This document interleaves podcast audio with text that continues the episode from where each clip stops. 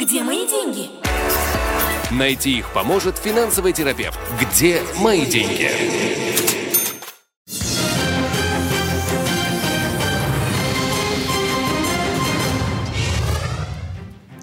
В эфире программа «От шабата до шабата».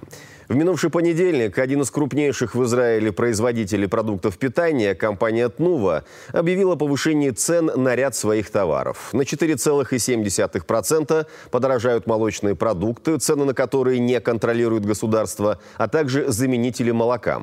Станут дороже сыры, сливочное масло, молочные напитки и некоторые йогурты, соевые и овсяные напитки, продукты из тофу, заменители сыра и заменители йогурта.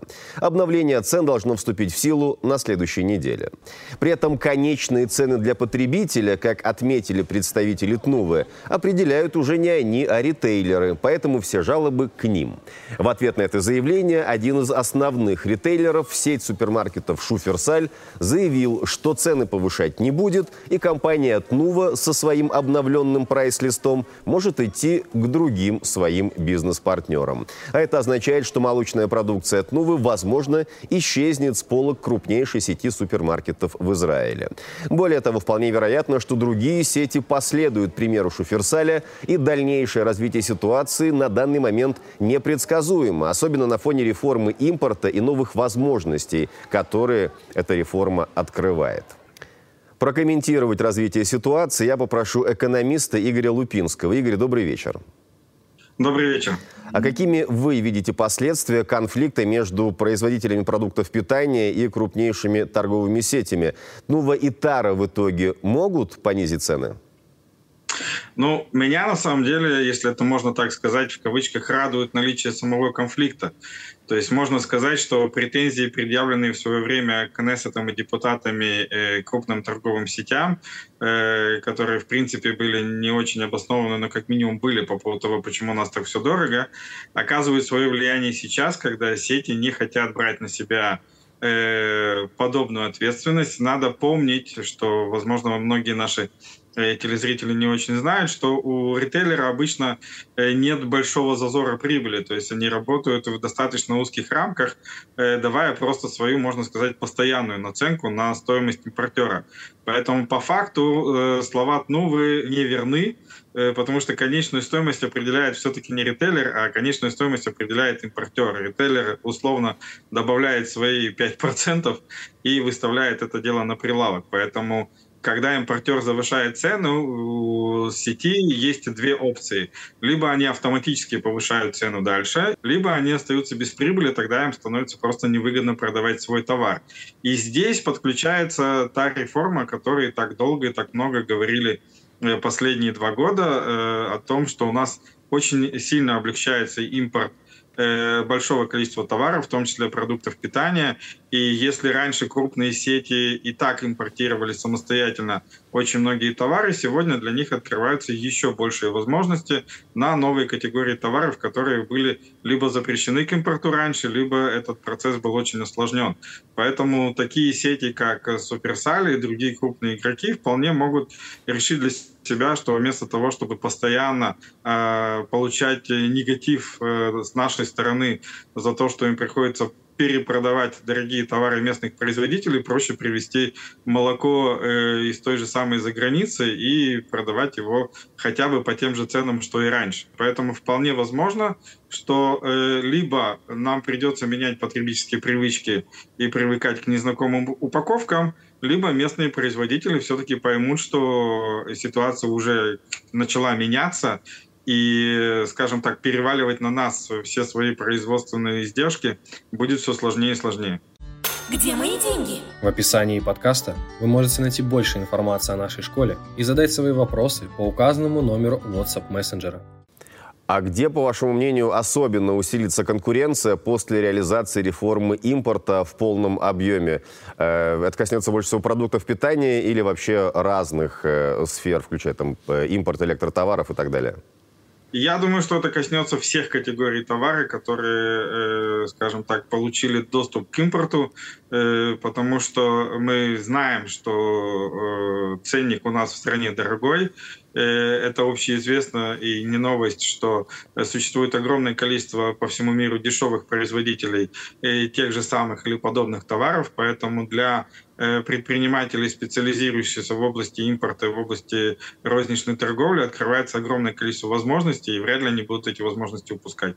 А что в ближайшее время станет однозначно дороже, несмотря на все реформы? Это достаточно сложный вопрос. Э, инфляция никуда не делась, и, в принципе, все будет дорожать. Там легче всего ответить те же самые квартиры, например, но э, правильнее будет отслеживать не столько само подорожание, сколько его темпы.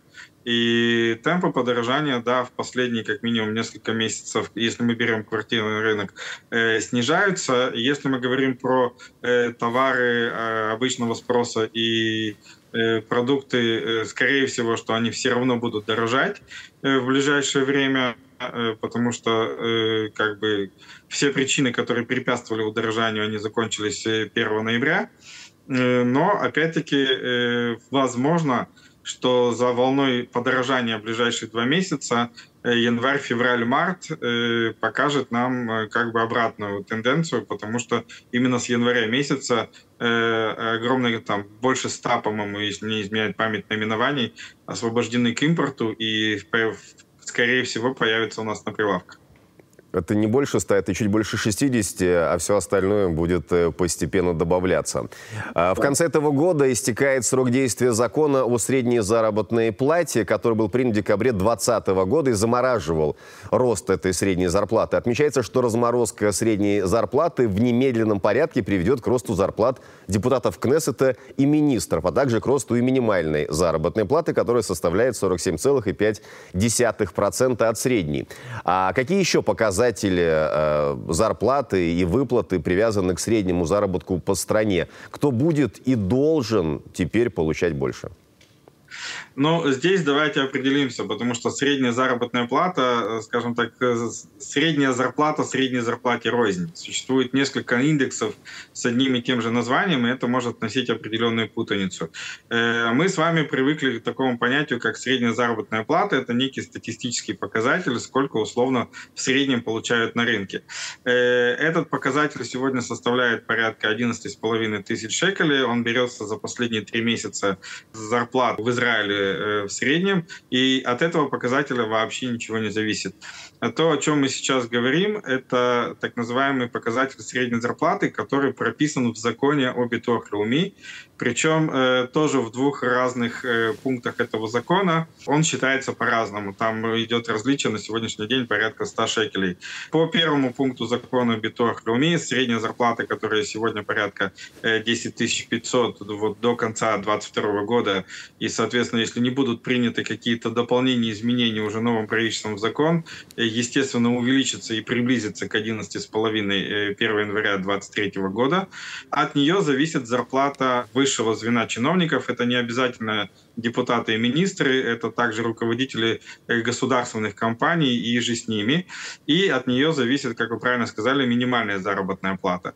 Э, по второму пункту закона Битох Леуми э, средняя заработная плата, которая составляет сегодня примерно 10 400, от нее зависят все выплаты, которые Битох Леуми выплачивает по тем страховым случаям, которые происходят. То есть это и пенсионеры, и инвалидности, и детские деньги. Короче, все, что мы получаем от Битох Леуми, также будет проиндексировано. Соответственно, если до конца года э, не будет принято каких-то изменений, и э, средняя зарплата приблизится к среднестатистической, соответственно, увеличатся зарплаты э, государственных чиновников – минимальная зарплата и все выплаты от Битох Леуми, что, э, не мне вам рассказывать, очень нехорошо скажется на той же самой э, инфляции и, соответственно, на тех ценах, которые мы будем платить в магазинах.